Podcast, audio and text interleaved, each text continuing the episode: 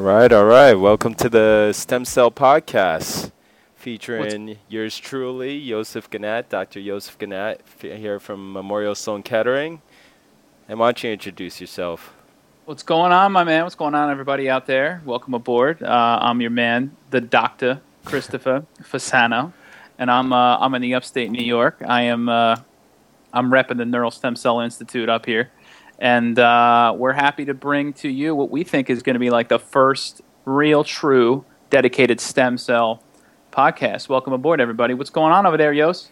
Uh, you know, chilling in New York. It's a nice hot September day, about to be September 11th, so a little bit of an eerie uh, anniversary. But yeah, I know, man. I tell you, if we someone should do a dedicated stem cell podcast to global warming because it was like 50 yesterday, and now it's like 85 today. I think it's going to be 95 tomorrow. So some some weird stuff going on out here. So let's let's uh, briefly introduce what we plan on doing with this podcast. And uh, first of all, we should explain what a stem cell is. So how would you describe uh, what a stem cell is to the lay non-scientist?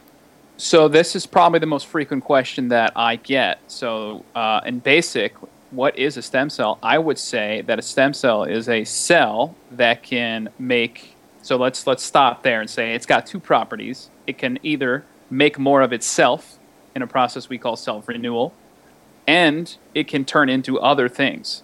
So, uh, stem, neural stem cell can make more neural stem cells, and it can also make a neuron and other brain cells. How does that work? You got you got a little better one for them all out yeah, there. Yeah, that's pretty good. I actually just saw a web uh, tutorial. It was a YouTube video, and they they they describe pretty nicely how there are all sorts of uh, stem cells, hair stem cells, liver stem cells, blood stem cells. But the ones that we'll probably talk uh, talk the most about on this podcast are pluripotent stem cells, the kind that can essentially make any kind of tissue instead of just being restricted to one lineage.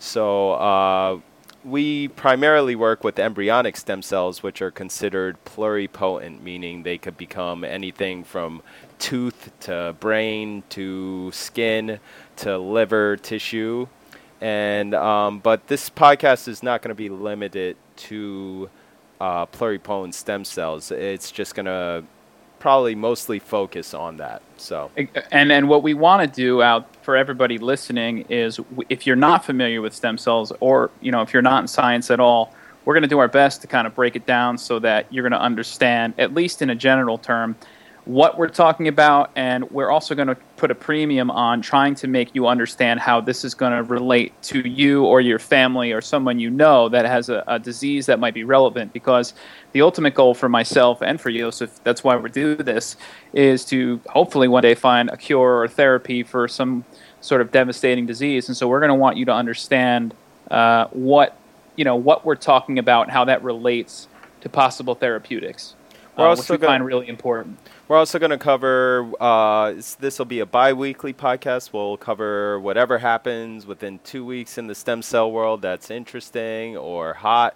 We're going to cover that. And it's, we're also going to maybe even touch upon, uh, you know, recently there was a uh, vaccine for malaria, which it, we thought was cool. If, if it's hot, we'll talk about it. So, and we're also going to try and uh, interview some folks uh, in the stem cell field, find out uh, what about more about their research as well as what uh, they think the nearest cures will come from. And at the end, we'll rant about anything from uh, lab issues to uh, just basically your typical Seinfeld rant. yeah, we always yeah, like Joseph says, everybody needs a good rant. So uh, we're, we're gonna we're gonna probably structure it something like this. We're gonna come on. We're gonna review what we did last time. What was hot? What's new? What's what's everybody talking about in the field?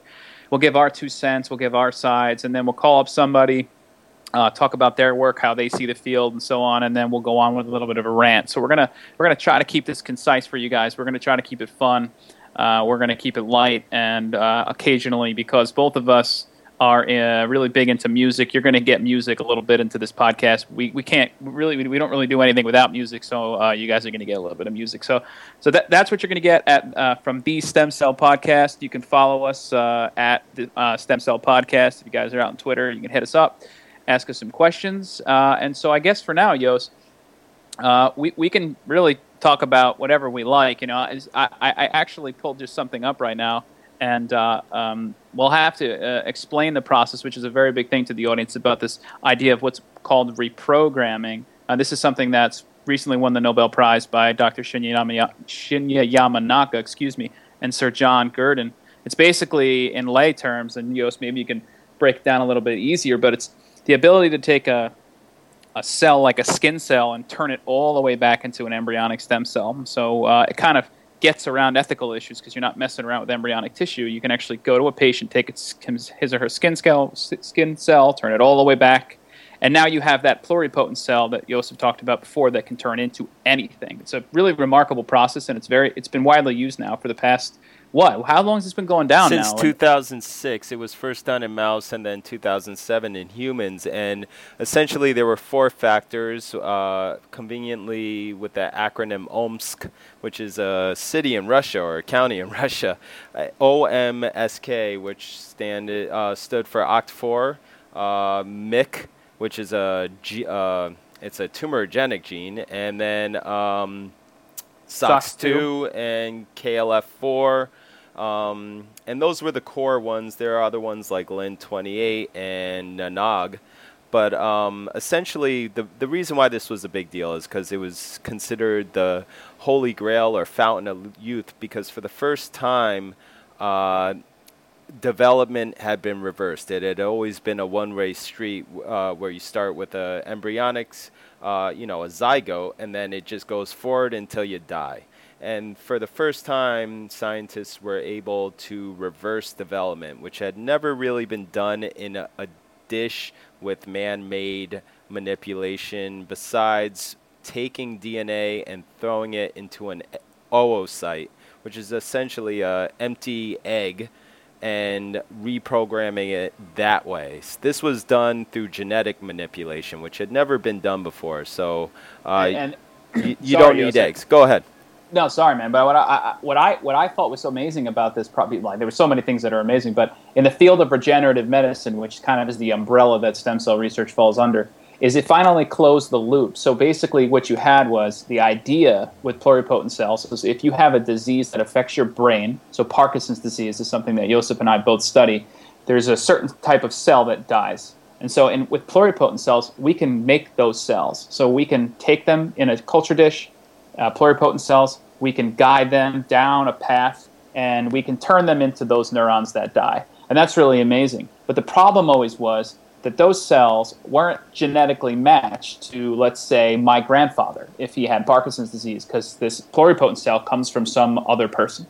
So now, with this new uh, reprogramming technology, I can take a skin biopsy from my grandfather and I can turn it back as Joseph said, make it a pluripotent cell, now guide them down the path, turn that into uh, uh, the dopaminergic neurons or the neurons that are dying in Parkinson's. And so what you'll have, you'll actually now have dopamine neurons from my grandfather, from the patient, genetically matched. So when I put them back into his brain, uh, the his his body should recognize it as his own and not foreign and kind of won't reject. So when I say it closes the circle, it kind of brings everything completely full circle. You can go from the patient, from skin to embryo, back to brain, and put it back into the patient. So it's a pretty remarkable process, yeah, actually. Uh, immunorejection, um, uh, so which along, was essentially along the, the, the host rejecting the graft. And so that was a major issue that this overcame because your body will recognize anything, uh, will essentially reject anything that's foreign, uh, whether it comes from a pig or from another human or whatever it is. That was a big hurdle that this technique of what we call iPS cells or induced pluripotent stem cells, uh, this, this induction of essentially an embryonic like state from something uh, like an adult skin biopsy, which is smaller than I don't know, it's smaller than a pen cap. Uh, yeah, it's small. Yeah, it's, it's a very small biopsy that we can culture the cells from a skin biopsy, turn it back to stage zero, using those four factors or other. Uh, actually, now they're able to do it chemically without any genetic manipulations. Uh, they've all been replaceable, with Oct4 sort of being the last holdout. Um, but now, uh, using seven small molecules, uh, chemicals essentially, they, uh, stem cells uh, can now be produced from skin without uh, essentially doing these viral vectors or using genes like MYC, which can cause cancer. So it, it looks like we're we're moving forward in a good direction. But besides the cell replacement, which Chris had just um, uh, addressed, there's also a major part which is drug screening. So maybe you want to touch upon that. Yeah, actually, uh, and, and thanks for pointing that out, Yost, because I th- actually personally feel, and I don't know your stance on this, I personally feel that that's the most therapeutically viable uh, option currently. Uh, so, so what Josef's talking about, so we'll go back to the example. I'm using my poor grandfather as the example. Um, I'm knocking on wood right now. Yeah. But uh, so let's say now I, I, I, take the skin biopsy, I, I turn it back to embryonic like stem cells. Or, or these IPS cells. So you're going to hear us say that a lot IPS cells. So these IPS cells, which are these reprogrammed cells, these induced pluripotent stem cells, we now can turn them into the dopaminergic neurons, the neurons that are dying in Parkinson's. And if, if we can recreate the disease in a dish, if will, uh, we can now possibly screen for drugs that will stop the dying or stop the death of the neurons or kind of help them survive. So what you kind of have is, is it's an, your own personal re- kind of repair kit. So you find that the disease that you have, I take a biopsy, I turn back the clock, then I re-forward the clock to the cell that's dying, put it in the dish, and I throw a bunch of drugs at it and see if I can't stop those cells from dying. So it's it's pretty remarkable technology. It's pretty cool. It's moving really really fast. Uh, yeah, it seems re- like every, every time I open up a, a, journal, there's another story going on. Yeah, the reason why that's important is uh, in the past we say wanted to study dopamine neurons in a Parkinson's patient. Uh, one way to get at those neurons is to drill a hole in the skull and pull them out from the deep within the brain, which nobody would ever do ever. And so, what we can do now, instead of uh, biopsies of brain tissue, we can now take skin uh, biopsies and from somebody who say has a genetic form of not just Parkinson's but any sort of disease that has a genetic cause to it, we can turn that skin into a uh, induced pluripotent stem cell and then make that tissue by using certain growth factors or chemical signaling and then uh, study that disease within a dish and not have to take brain tissue or heart tissue.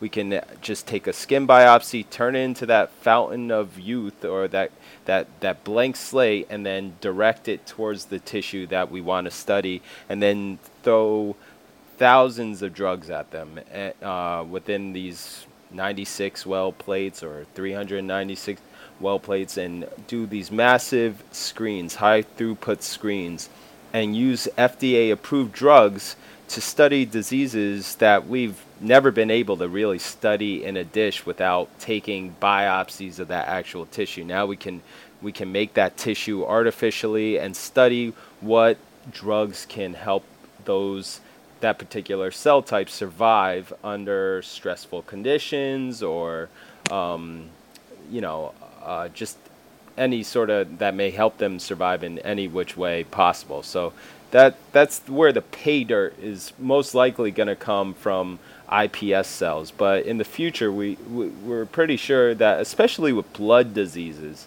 that uh, this this form of technology, stem cell therapy, is going to uh, deliver real cures. It already is for certain leukemias and so forth, but uh, for the neurodegenerative diseases, like Lou Gehrig's disease or Parkinson's or Alzheimer's, um, I think that the drug screening aspect is something that's going to deliver the most immediate cures, if you will, or therapies.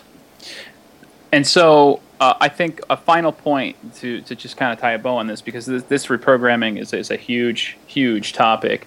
Uh, one of the things that it also gets to this idea of reprogramming is something we'll probably talk about a bunch too. And uh, it, for people out there who are doing the science know this, but for people out there not doing the science, they definitely know this. That when this word, you know, when you hear stem cells, uh, sometimes it'll elicit a response in somebody because it's a it's an ethical.